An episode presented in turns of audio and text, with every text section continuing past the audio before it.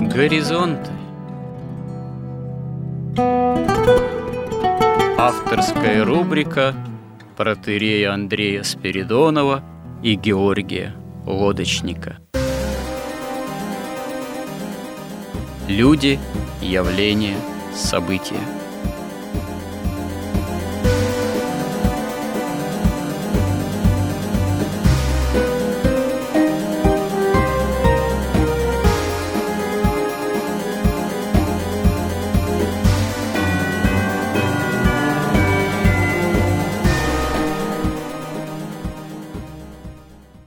Добрый день, уважаемые радиослушатели.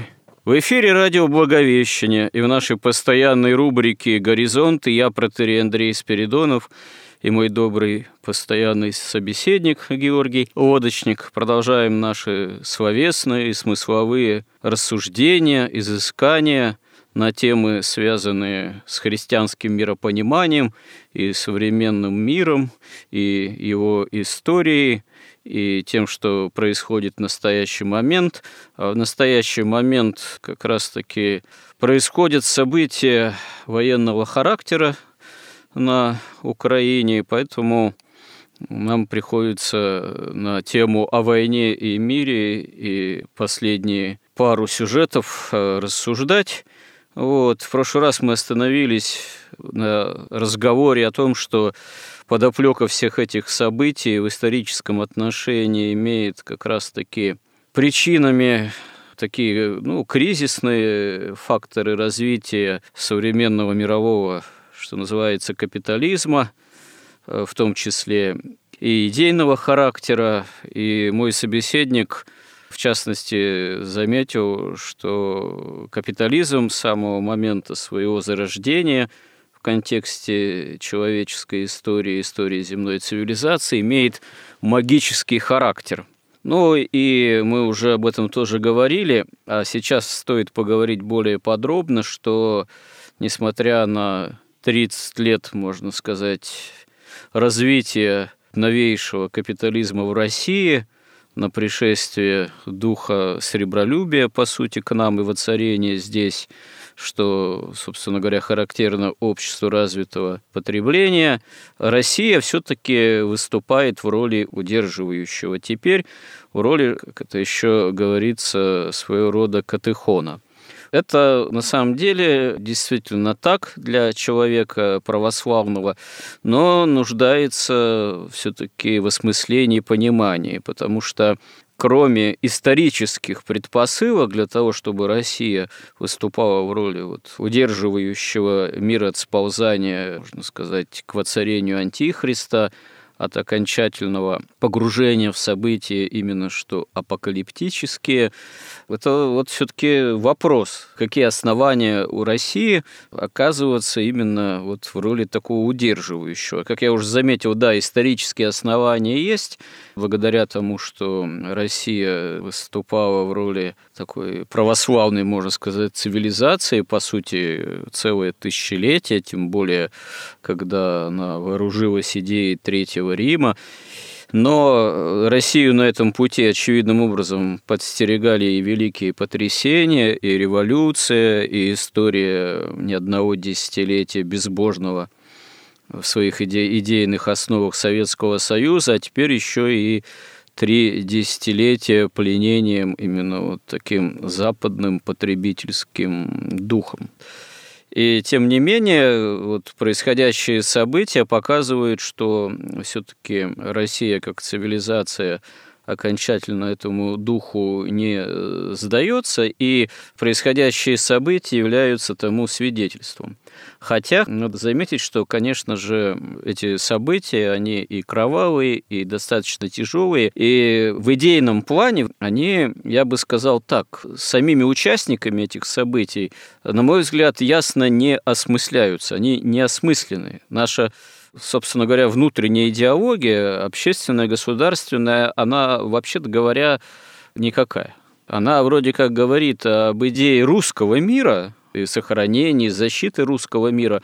Но что такое на самом деле в идейном отношении этот русский мир, которому, в общем-то, несмотря на все пленение такой, увы, нацистской идеологии, исторически принадлежит и Малороссия, или Новороссия, или Украина, по крайней мере, в значимой своей части как таковая, но идейных э, каких-то ясных формулировок в наше время кроме того, что мы имеем попечение своей безопасности, и геополитической, и стратегической, я что-то все-таки не вижу. То есть очевидно, что народ оказывается способен к сопротивлению и внутреннему, и внешнему вот этому духу сребролюбия, по сути, это духу антихристову, вот, который воцарился на протяжении последних десятилетий.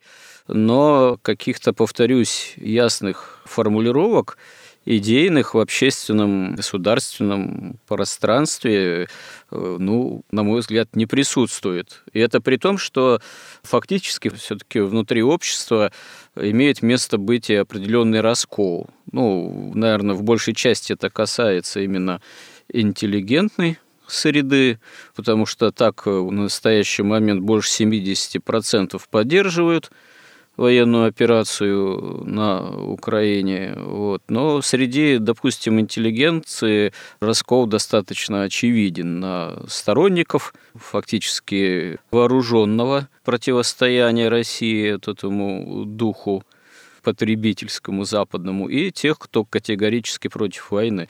Это даже и в православной среде очевидно. Можно привести такой пример. В одной из своих проповедей наш патриарх, в общем-то, как раз коснулся темы Катехона, ну, другими словами, того, что Россия удерживающая, и война это имеет именно определенный характер сопротивления, в общем-то, элементам именно что сатанизма которые приходят с Запада, это вызвало, в общем, достаточно серьезный вой – среди публики, вооруженной такими пацифистскими лозунгами, но стоит заметить, э, некое противоречие этому есть и в православной среде. Э, так одновременно где-то же в это же время один батюшка в провинции российской, русской, выступил с проповедью такой пацифистского характера, где сказал, что Россия не имела права в нравственном отношении, в политическом предпринимать такие действия. Ну, теперь им занимается фактически прокуратура. Но не желаем этому батюшке тоже никаких серьезных, так сказать, последствий, тем более там по отношению, в отношении правоохранительной линии там, или уголовного даже преследования, но очевидно, что даже внутри церкви есть элемент определенного раскола по этим вопросам, не говоря о том, что ряд священников на Украине перестал упоминать патриарха, что, в общем-то, является действиями такого раскольничьего характера, а некоторые архиереи на Украине в том числе тоже выступили с осуждением позиции ну, московской патриархии. В общем, тут есть о чем поговорить, порассуждать, и вообще понимание того, что происходит, для нас тоже ну, нуждается в определенном осмыслении, потому что, ну, очевидно, что не все так просто. И я повторюсь, что, вероятно, не все так просто еще и потому, что развитие, жизнедеятельность нашего общества и государства, ну вот не имеет э, в своем противостоянии, которое оно вдруг проявляет вот этому духу потребительскому, духу сребролюбия, оно все-таки не имеет каких-то ясных формулировок идейных в хорошем отношении христианских и ясного понимания. Может быть, это одна из тоже из причин того, что несмотря на то, что наш народ все-таки способен к противлению этому вот нашествию идейному западному, вот, но при этом повторюсь, отсутствует ясное все-таки понимание, в чем суть этого противостояния и каковы цели нашего противостояния как русской цивилизации. Теперь вам слово. Я прошу вас, во-первых, более подробно разъяснить нашим слушателям некоторые ваши тоже тезисы. Вот, во-первых, что такое все-таки магическая сущность капитализма, почему именно она магическая и по сей день, и что такое в наше время Россия как катехон, как удерживающий, и какие к этому вообще идейные основания в современном общественном и политическом поле э, действительно могут иметь место? Ну, давайте начнем с того, что вообще на самом деле сейчас происходит. Суть происходящего в двух словах заключается в том, что вот эти силы, вот эти силы реализации тайны беззакония, они оказались в довольно сложном положении. То есть их там двухтысячелетний план был готов уже осуществиться в начале 2010-х годах, но вот мы уже снова повторяем приход Путина чудесным образом, посадка Ходорковского изменила всю мировую историю, и все было приготовлено к переходу к прямому рабству, но этого не случилось. Этого не случилось, но все деньги были напечатаны, которые повисли огромным навесом, так сказать, над экономикой мировой. И куда эти деньги девать, вот в чем сегодня вопрос-то на самом деле заключается. Ну, они перешли к плану «Б», запустили коронавирус. Коронавирус, ну, нанес какой-то небольшой ущерб в сравнении с тем, что сейчас будет экономике, но задачей не справился. Поэтому они запустили, как они всегда делали. Всегда каббалисты, ростовщики, они всегда прибегали к войне, потому что они всегда на войне, во-первых, обогащались очень сильно, получали какие-то там даже придворные должности и там княжеские титулы, а во-вторых, они списывали все долги.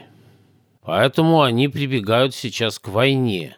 К войне, которая, может быть, движется локально, и, так сказать, сама по себе эта война на Украине, она, конечно, не может вызвать мировой обвал экономики. Но если мы посмотрим на действия США, то мы видим, что она наносит удары. Вот у нас все говорят, ах, они там в эмоциях, не подумали, и вот они наносят такие как бы санкции в своей такой бессильной злобе против России, которые разрушают вообще саму экономику капиталистических этих западных стран.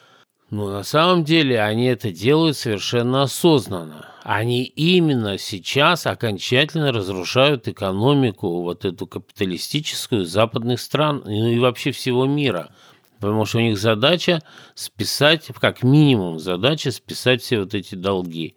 Или через там гиперинфляцию, или просто отменить этот доллар, ввести новый. Или каким-то образом в идеале все-таки посеять такой хаос, чтобы потом все-таки перейти к этому рабству. Поэтому все эти действия совершенно осмысленны. И просто они сваливают это на Россию. Тот же Байден говорит, его спрашивают, а что у нас с ценами на бензин? Он говорит, они будут расти, во всем виноват Путин, во всем виновата Россия. То есть это такая простая идея, в пиар-отношении она простая, в реальности она довольно сложная. Там Барель уже заявил, что ну, Западная Европа все, что могла, уже ввела против России. Там небольшой, фактически, если наши власти продолжат в том же направлении, они, конечно, обрушат весь этот капитализм. Я не знаю, что можно будет купить на 100 долларов. Может быть, один тюльпан к следующему 8 марта. Понятно, что это все происходит не без воли Бога. Насколько это все осмысленно и подготовлено, какие там скрытые, тайные такие масонско-каббалистические или еще какие-то секретные силы в этом всем участвуют, и как они там делят этот мир, и какая у них идет борьба, и участвует ли в этом наше руководство, это нам, конечно, неизвестно. Но мы не должны ничему удивляться. Ведь в чем проблема-то современного капитализма? Она в том, что они за это время напечатали столько денег, потому что это деньги, это власть, что даже 5% прибыли на напечатанные деньги, на тот капитал, который у них как бы зафиксирован, на бирже, который там стократно там превышает всякий здравый смысл.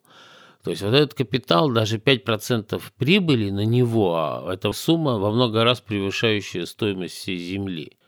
То есть уже капитал не может приносить деньги, а он не может приносить деньги, весь механизм его работы, его власти, он останавливается, потому что ну, все понимают, что доллар ничем не обеспечен.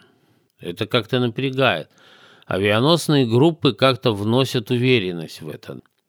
Но когда Россия сейчас берет и проводит вот эту военную операцию, и никакие авиационные группы ничего с этим поделать не могут, это все тоже очень сильный удар по доллару.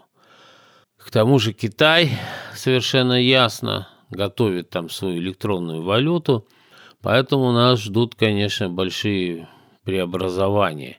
И в этих преобразованиях Россия может получить себе, так сказать, достойное место, когда будет оцениваться все не по фальшивым, надутым биржевым каким-то индексам, а по реальному богатству и по количеству ресурсов, интеллекта. И тут, конечно, я не могу говорить о деталях, но как-то все специалисты говорят, что было бы разумно начать продавать все свои стратегические ресурсы за рубли. Но теперь давайте вернемся все-таки к этой нашей теме. А что такое капитализм в своей сущности? Что это за магические технологии? Мы уже тут подробно и долго говорили о том, что мировая история – это помимо там, борьбы, тайны спасения и тайны беззакония, не спасение. Это борьба магии против религии. Мы говорили, чем они отличаются, но в любом случае и религия, и магия, она оперирует духовными понятиями, таких высоких уровней бытия и сознания.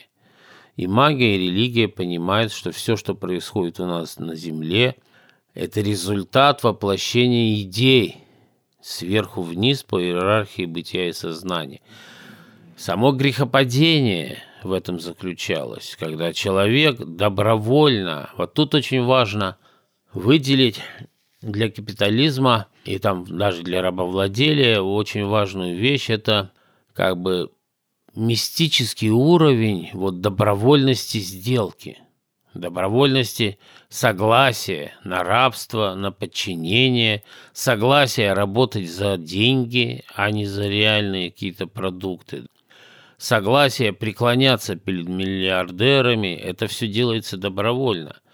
И это все делается на очень высоких уровнях иерархии бытия и сознания внутри человеческого существа. Вот это все согласия, вот все эти сделки, получается так, то, что написано пером, не вырубишь топором. Это именно вот в этом смысле. Это главный смысл этой поговорки. То есть вот Адам и Ева, да, они послушали сатану, согласились с сатаной, добровольно, добровольно впустили в себя вот эту идеологию сатаны, да, его волю впустили в собственную внутреннюю иерархию. Все это нашло отражение во внешнем мире, вплоть до того, что появились пищевые цепи, животные должны, чтобы жить, питаться друг другом, то есть все изменилось. То же самое эти пищевые цепи, они и были, в конце концов, перенесены и на общество. То есть тоже, где сильнейший, хитрейший, подлейший всегда побеждает. Как это происходит, если мы говорим о капитализме? Значит, тут есть такое понятие «деньги». Это очень достаточно сложное понятие. Нас учили, я не знаю, чему сейчас учат, но нас учили в Советском Союзе, когда мы изучали марксизм, ленинизм, что деньги – это мера стоимости и труда. И, собственно, это все говорят, и все буржуазные экономические школы, все, все уверяют, что все честно. Это просто мера стоимости и труда. Вот, допустим, там, не знаю, там наш какой-нибудь Усманов, вот он столько труда вложил, что стал миллиардером долларовым, да, у него самая длинная в мире яхта, самый большой в мире самолет, все самое большое, потому что таким образом общество измерило его вклад в наш труд. Или там любого возьмем Ходорковского, Березовского, там, ну, любых там олигархов, да, банкиров. Вот фактически об этом говорит Высшая школа экономики, все экономические факультеты МГУ, там, Нью-Йорка, не знаю, Кембриджа. Ну, это же вранье получается. Как меру труда можно, допустим, Усманова или Ходорковского или кого-либо можно э, чем измерить-то? Чем мера их труда отличается от меры труда какому-нибудь э, там дяди Васи или дяди Пети, сантехника или автослесаря, так сказать, только образованием или только происхождением или тем, что, допустим, тот или иной человек в нужном месте оказался в нужное время или у него связи соответствующие. Какая мера труда? Каким прибором-то это меряется? Прибор один – количество денег. Количество денег, которые легально каким-то образом получены – вот оно и определяет вклад. Вот так, так учит вся современная экономическая наука. Ее в этом смысл, чтобы постоянно обманывать человечество. С детства, с садика. Вот, например, уже сколько раз мы это говорили, что там в нормальной экономике, в нормальные времена – там, например, во Франции кредитная ставка равняется половине средней маржи по экономике. То есть все работающие половину отдают банкирам, и все считают, что это совершенно справедливо. Никто не возмущается, не удивляется. Говорят, ну как же, деньги же они должны работать. Это тоже абсолютная ложь. Это все сплошь одна сплошная ложь. Другое дело, что но мы сейчас до этого дойдем. Но парламенты легализовали мошенничество во всемирном масштабе. То есть, в первую очередь, это частный судный процент, во-вторых, это вообще вся экономика прибыли. Они легализовали преступления. А уточните, пожалуйста, в какой именно исторический момент эта легализация произошла парламентами? В каком именно веке? Какую эпоху? Ну, в разных странах она по-разному как бы начинала. Начиналась там еще внутри Византийской империи, еще там Венеция, Венецианская республика, и там потом все вот эти, так сказать, тотальная победа денег над, так сказать, религией и вообще над здравым смыслом и над человеческим обществом происходила в момент буржуазной революции. Потому что монархия, она как бы построена абсолютно на других принципах. Она построена на принципах светлой иерархии, а весь этот капитализм на принципах темной иерархии. Поэтому вот их торжество – это революция. У нас в России у нас был слишком сильно православие, слишком сильна была царская власть и вообще слишком высокий уровень образования народа, у нас не получилось. У нас были очень слабые вот эти купцы, которые еще к тому же были в основном старообрядцы. То есть они не могли взять власть, они еще не разложились. Вот, например, там во Франции все было медленно, плавно, в каком-то смысле красиво. То есть вот эти банкиры, они разлагали аристократию, разлагали ценности аристократии. И вместо долга, чести, доблести у них везде выгода. То есть к моменту революции вся их аристократия была уже, по сути дела, лавочниками, ростовщиками, и она уже вообще никакого отношения к аристократии не имела, только осталась у них одежда и там как пользоваться столовыми приборами. В России все это было в момент революции достаточно еще христианским. И у, даже у наших купцов не укладывалось в голове вот эта степень лицемерия, необходимая для капитализма. Поэтому ее стали ломать через колено, и все это перешло в социалистическую революцию. Но это мы отвлеклись. Давайте перейдем вот все-таки к магической основе капитализма. В чем ее суть? Значит, первый элемент – это то, что сделка, добровольная сделка, ведь Бог не, не лишает человека свободы воли. Вот даже как человек становится рабом? Он добровольно выбирает не волю, рабство, а не смерть. Это добровольная сделка. Ее невозможно отменить. Ни на небесах, ни на земле, нигде. Это первый элемент. Второй элемент – двойственная природа денег. Вот мы начали говорить, но увлеклись, что деньги утверждается везде, что это мера стоимости труда и вообще стоимости товаров и услуг. Но в реальности на любого мы посмотрим олигарха, хоть на Усманова, хоть на Сороса, хоть еще там каких-нибудь, понятно, что это ложь что не может человек там взять и вложить своего труда там в миллион раз больше, чем там какой-нибудь крестьянин. То есть это вранье, это совершенно очевидно.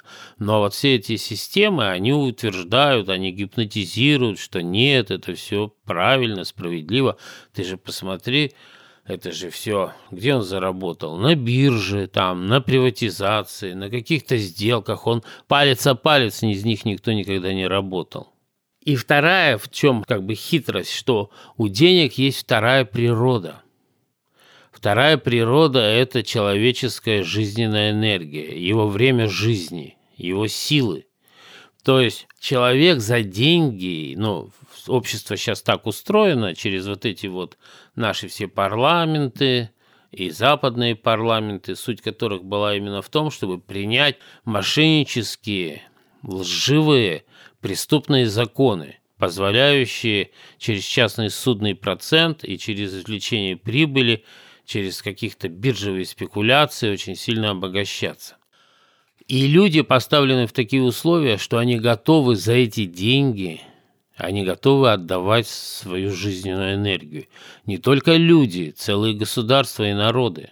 И поскольку ростовщичество, допустим, это наиболее такое в чистом виде как бы мошенничество, в чем тут заключается мошенничество? Вот там исторически мы будем рассматривать, допустим – там люди собрались, потому что мы уже говорили, человек – существо социальное, и в целом человечество представляет из себя какое-то совершенное, должно представлять гармоническое единство, где каждый исполняет свою роль, где каждый реализует данный ему Богом талант.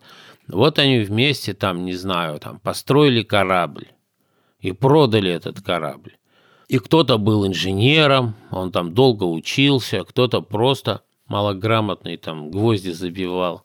И потом они делят, они продали корабль и разделили эти деньги между собой именно как меру стоимости труда с учетом квалификации, ума, времени рабочего, которое они потратили. То есть все совершенно нормально. И на эти деньги они должны пойти и купить какие-то другие продукты. Ну, скажем, там, не знаю, хлеб и вино, допустим. Но один из них не покупает хлеб и вино. Он берет и покупает своего товарища. Понимаете, в чем дело? То есть он уже выходит вот из этой парадигмы денег как мера стоимости и труда и начинает использовать деньги как инструмент присвоения чужой жизненной силы. Мало того, что это нарушает, собственно, там и рынок товаров и денег, да, потому что эти деньги не попадают на рынок, но он уже не работает, вот сам этот человек.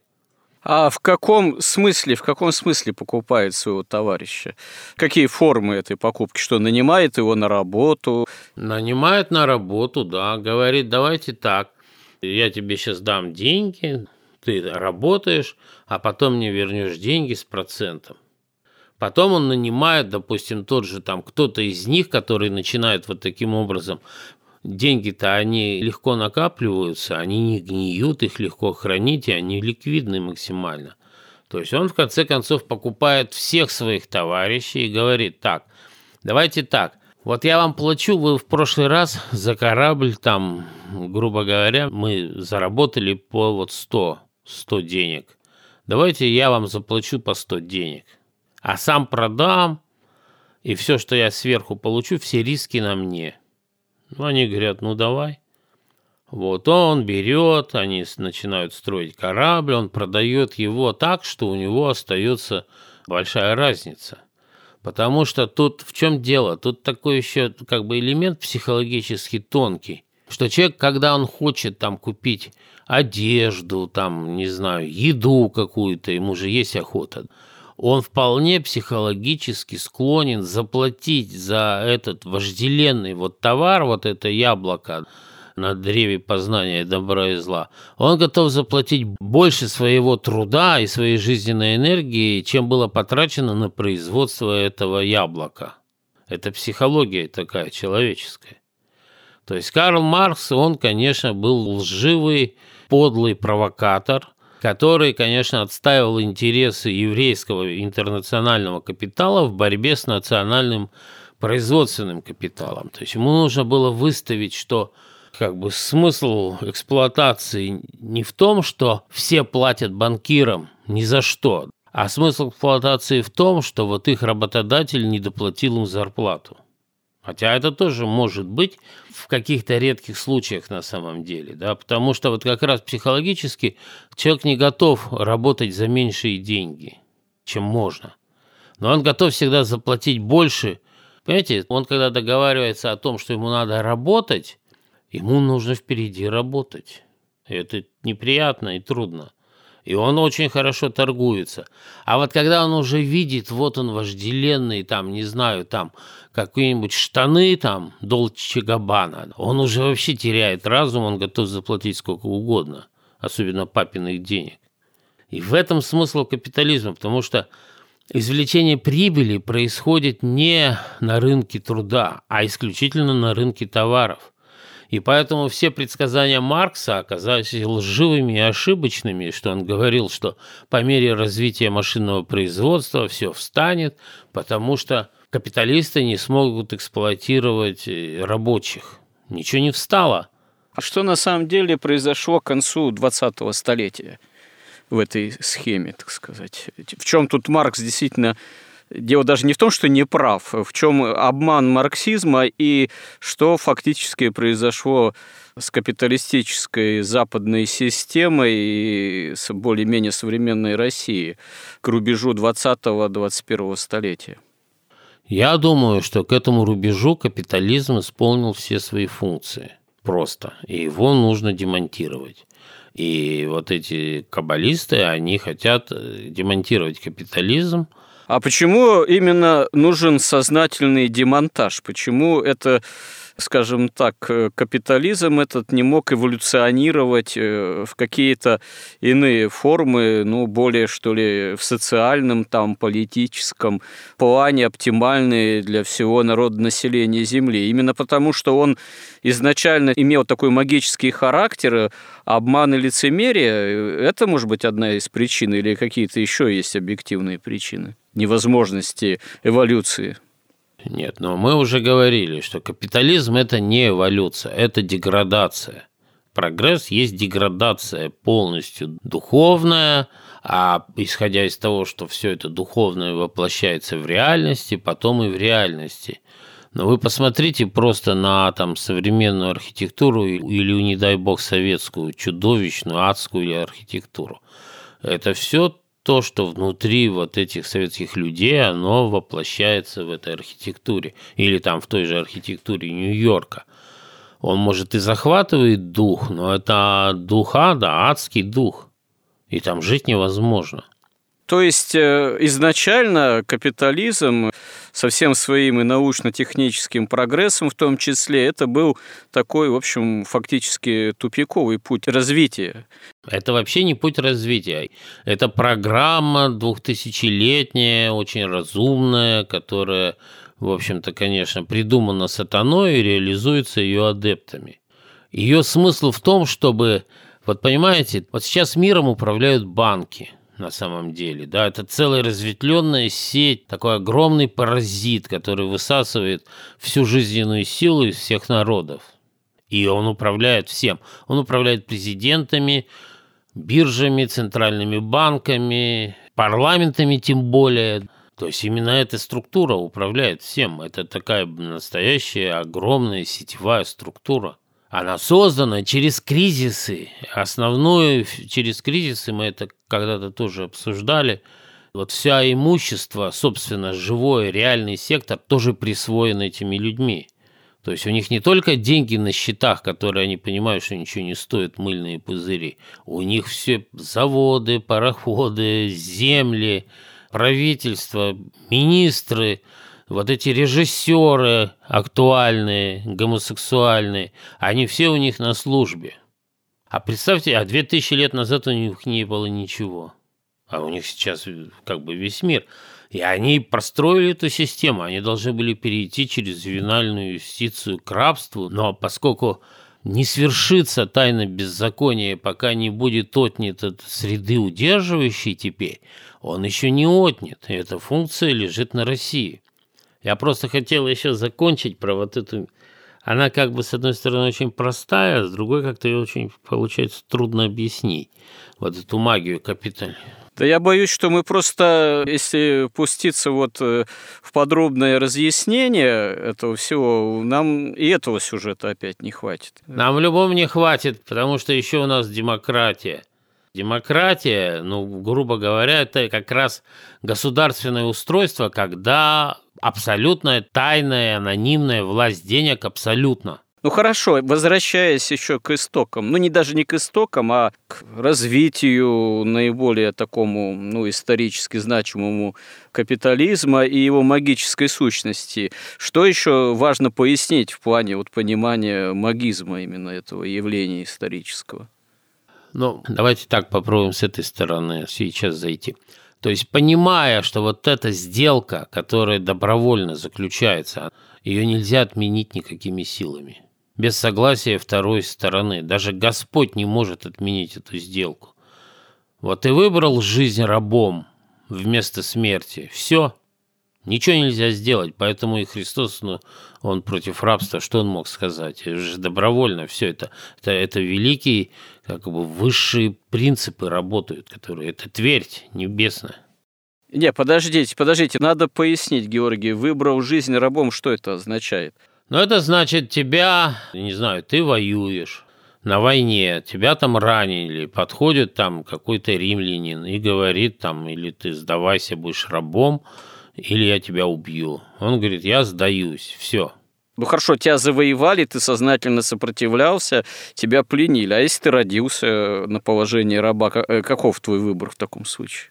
А точно такой же. Вот мы же все родились в падшем мире. И вот у нас все эти и тленность, и смертность, и страстность, и мы тут все в этой войнах погрязли, в этой конкуренции, в этом капитализме, в этой лжи беспросветной. Точно так же ты родился рабом, все уже, твой родитель раб, он со все твои поколения выбрал. Поэтому этот закон, он как бы наивысшего уровня вот этой тверди небесной, да, вот эта добровольность. И магический замысел заключался в том, чтобы вот этой кабалой или вот этой круговой порукой как бы включить в этот общественный договор максимальное число людей, которые добровольно согласятся признать там справедливость существования миллиардеров, банков, частного судного процента, которые будут за гроши работать. Понимаете ведь, как устроено? Это ведь это очень сложный процесс. Вот, например, Сидят там в Индии люди, да, у них вот есть перед ними там деревня, они в деревне, перед ними поле. Они могли бы брать, допустим, там выращивать чай. Они не могут, потому что у них нет долларов или там каких там у них индийских этих рупий нет. А если они начнут делать свои рупии, их посадят всех в тюрьму. Вот в чем дело. Вот это самое охраняемое, вот это все фальшивомонетчество называется, да, то есть вы не можете, вот мы с вами не сможем организовать какой-то там бизнес, если начнем выписывать друг другу какие-то там вексели, и все, нас тут... Или вот биткоином какая война идет, да, потому что это какая-то область неподконтрольная вот этим банкирам. То есть сделано все так, что вы не можете работать на своей земле, если у вас нет денег а у вас нет денег, потому что вы не можете заплатить процент. То есть вы обязаны, чтобы работать, каждый человек сейчас на земле, ну, кроме, может, там КНДР, он должен обязательно платить банковский процент. Обязательно. Без этого не может быть бизнеса никакого, даже маленького. Получается, что деньги в наше время, как средство, это именно такой инструмент магического порабощения человека?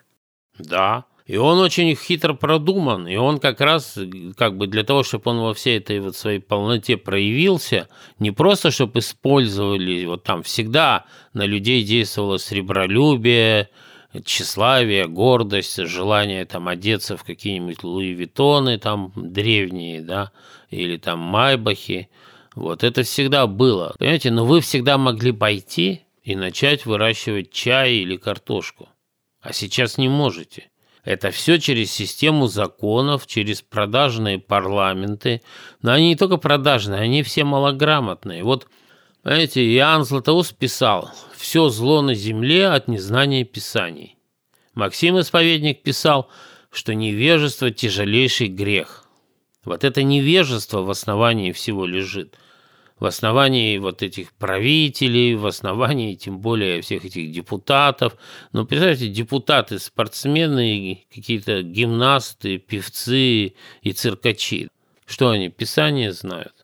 Да они экономику-то, даже вот эту вот лживую не знают ну, депутаты, не депутаты, я тут вообще можно поставить вопрос, а я уже об этом говорил еще вот в одном из ближайших ну, предыдущих сюжетов, что реальным христианским миропониманием из тех, кто ну, является сильными там, мира сего, правителями, вообще ну, многие ли обладают? Реальной какой-то именно христианской интуиции. Более того, а кто из этих людей вообще осознанно ставит целью исполнения, ну, скажем так, евангельских заповедей? Я почему, собственно говоря, и удивляюсь тому, что Россия, я повторюсь, вот еще способна выступать как действительно удерживающий, как катехон, что русский мир – он еще действительно имеет такие свойства. Потому что по большому счету, казалось бы, повторюсь же, что те, от кого зависит что-то в политике, какой-то выбор в этой политике, мало кто вообще такие задачи и лично для себя, и в своей профессиональной или там политической деятельности ставит. Это тогда получается действительно какой-то удивительный промысел Божий, что все-таки Господь соделывает так, что в современном мире еще этому вот магизму, о котором мы говорим, вы говорите, вот, Георгий, есть возможность как-то противостоять. Все-таки как Россия, оказывается, на это способна? Вот при всем том магизме? Именно что чудом Божиим или какие-то есть еще все-таки исторические, объективные причины этому? Ну, Господь же сказал, на семь камней сожижде церковь свою, и врата ада не одолеют ее. И эта церковь, ее центр, он находится в России.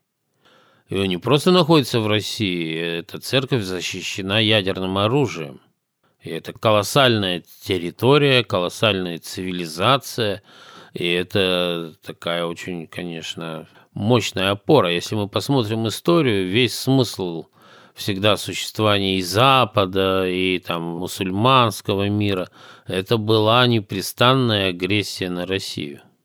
В 16 там, в 15-14 веке там в России жило 4 миллиона человек, и всегда она вела войну с 4 миллионами с запада и с 4 с востока. Да. То есть это всегда была военная такая цивилизация. Это все уже в крови, конечно. Это и в крови, и в генах. Я хотел еще добавить, что хитрость вот этого магизма, каббализма, да, он заключается в том, что ну, тебе говорят, ну мы даем вам там кредит, ну, сейчас дают кредиты под 36-40%. Но это обезумевший наш центральный банк, это такое абсолютное мировое зло.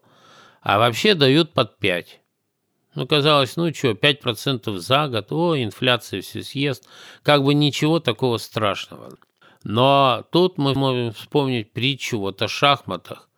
То есть мы должны вспомнить об экспоненте когда вырученные 5% снова вкладываются и снова вкладываются. А сейчас на, в этих наших электронных торгах и биржах это можно делать там 20 раз в секунду, перепродавать все и вкладывать и снова.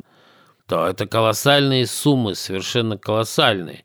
Но хорошо, вот, допустим, как развивался весь этот ростовщичество. То есть у ростовщика много денег, но у него нет власти, он презираем аристократией. Но ростовщики, они как бы в разных странах. Там разные механизмы, но один из основных – это устроить войну. Когда начинается война, все вот эти вот напыщенные, как они считали, вот эта аристократия, она приходит к ним на поклон за кредитами, потому что надо наемников нанимать и оплачивать. они приходят к ним за кредитами, и причем ведь, что интересно, что это же, ты точно знаешь, что государство-то деньги отдаст. А для царя, представляете, там для короля это дело жизни, чести, смерти, и ему эти деньги абсолютно необходимы. И он берет под проценты. Так мало того, что он берет под проценты, он, когда побеждает, он назначает этих ростовщиков там министрами финансов, дарует им дворянство. Там. Они проникают в эту всю среду. Поэтому я думаю, что там, ну, если не 100%, то 99 и 99 все войны вот после, они были организованы ростовщиками, так или иначе. И они этот механизм используют и сейчас. Сейчас они все свои долги хотят обнулить. Ну а нынешняя война или военная операция на Украине, она тоже в этом смысле для того, кого вы называете ростовщиками, представляет интерес и выгоду? Или это в зависимости, как повернется, как повернутся для них события, каков будет результат? Для них что важнее? Вот настолько сейчас глобальные процессы запущены с участием самого Господа да, Иисуса Христа, что ну, трудно прогнозировать события. Но то, что они сознательно, западные элиты, разрушают западную экономику и всю мировую экономику, и при этом ссылаются, что виновата во всем Россия, это как бы без сомнений. Потому что, ну, представьте себе, Соединенные Штаты решили, казалось бы, должен Путин запретить экспорт этой нефти в США, но их запрещает Байден. Его спрашивают, а что с ценами на нефть? Он говорит, будет расти. А самим ростовщикам-то какой в этом интерес? В обрушении западной экономики. Сами ростовщики, полностью справились со своей задачей. Они сконцентрировали власть и собственность в своих собственных руках. А сконцентрировали они ее в том, как всегда, мошеннически, и помимо там всех ростовчических процентов и всего, и кризисов искусственных, потому что все кризисы искусственные, они еще и напечатали безграничное количество ничем не обеспеченных денег. Просто безграничное. Теперь им нужно что сделать? Эти деньги подрывают веру в деньги, в капитализм, в их власть. Они, например, вся демократия, суть ее в тотальной коррупции. То есть вот эти ростовщики, они содержат всех министров, генералов, майоров и сержантов, там, и судей, писателей, и режиссеров, там, всех на свете, Ельцин-центр, там, и все прочее. А война все спишет, как говорится, да, это уже. Война-то слишком слабая для этого, поэтому они вводят эти санкции, потому что наша эта война, она ничего не спишет. А вот когда они вводят глобальные санкции против самих себя, по сути дела, вот это да, они надеются, что все рухнет.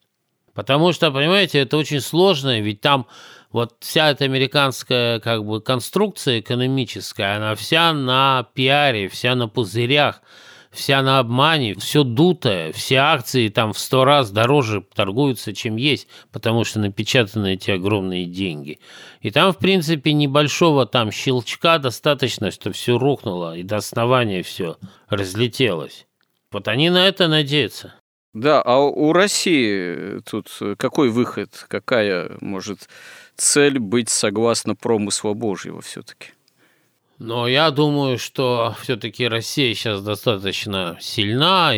Я думаю, ее цель в том, чтобы вот дальше богатство наций, государств оценивалось реально, не на вот этих биржах, где там 85% абсолютно дутые цифры, а на реально, сколько у тебя земли, сколько у тебя воды, сколько у тебя нефти, сколько у тебя инженеров разумных, есть ли у вас вообще министры образованные, на мой взгляд, главная проблема у нас сейчас в том, что вот эти все валютные спекуляции, вывод денег беспрепятственный за рубеж, они не остановлены. Огромные миллиарды долларов 30 лет утекают вообще на Запад. И как-то там они делятся, я не знаю, сколько там американцам, сколько нашим, но это такая рана кровоточивая, она как бы ее нужно обязательно как-то залечить.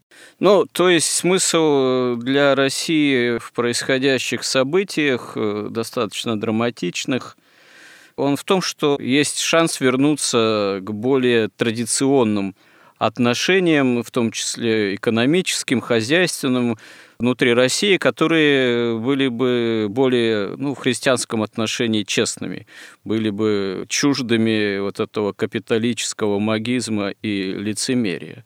И это было бы благом для России.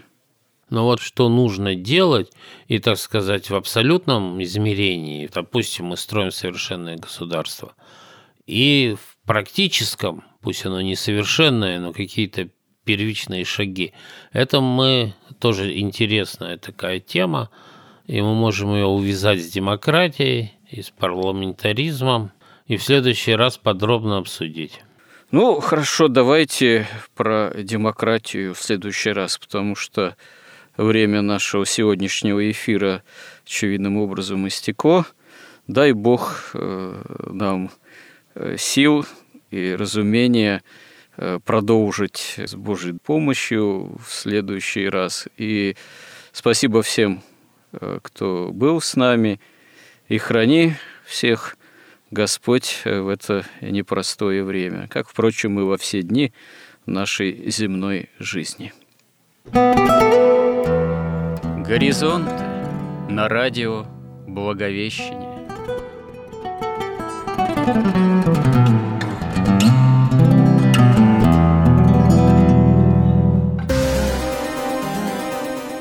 Разговор вели протерей Андрей Спиридонов и Георгий Лодочник –